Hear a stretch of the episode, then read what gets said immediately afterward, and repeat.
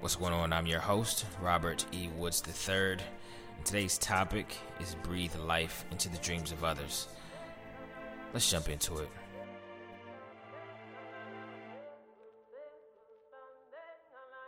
I always use the saying that I want to breathe life into people's dreams because to me, it's about supporting something in their life that gives their life meaning. The thing is, we know how important validation can be to us. Telling someone they have a nice jump shot can be the one thing that leads to them going into the NBA. Or when someone starts a business, the validation of their skills as a former employee could be the driving force for them to become an even better entrepreneur when they have the opportunity to do so. I feel that belief is your currency. Feel that if a person doesn't have a sense of belief in something, it'll be tough to muster up the tenacity they need to accomplish a goal. You know, my brothers, sisters, parents, and my friends telling me that I could do anything as I was growing up really meant a lot to me. Whether they've said it once, twice, or a thousand times, I really appreciated it. And that affirmation has led to what's shaping up to be a pretty interesting story, in my opinion. So, the thing is, nobody knows who you're going to be. I just want to repeat that. Nobody knows who you're going to be. You know that, and I know that. It's one of those things that everybody knows, but when someone else acknowledges your brilliance, it's one of the most beautiful aspects of a relationship between two human beings.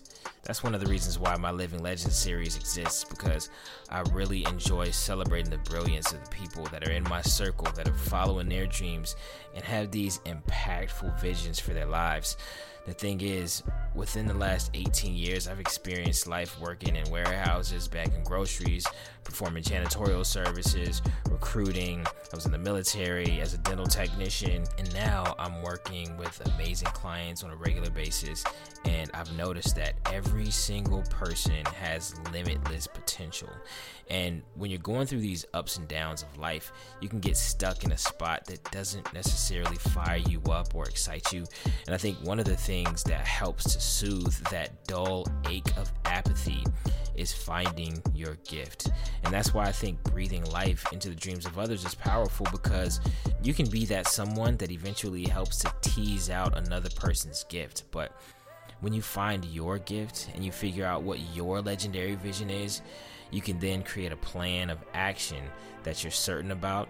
A plan that, if you accomplished it, it can make you feel like you accomplished your purpose while you were here on this earth. So let's just continue to intentionally breathe life into the dreams of others. You'll probably realize that other people start to do the same for you.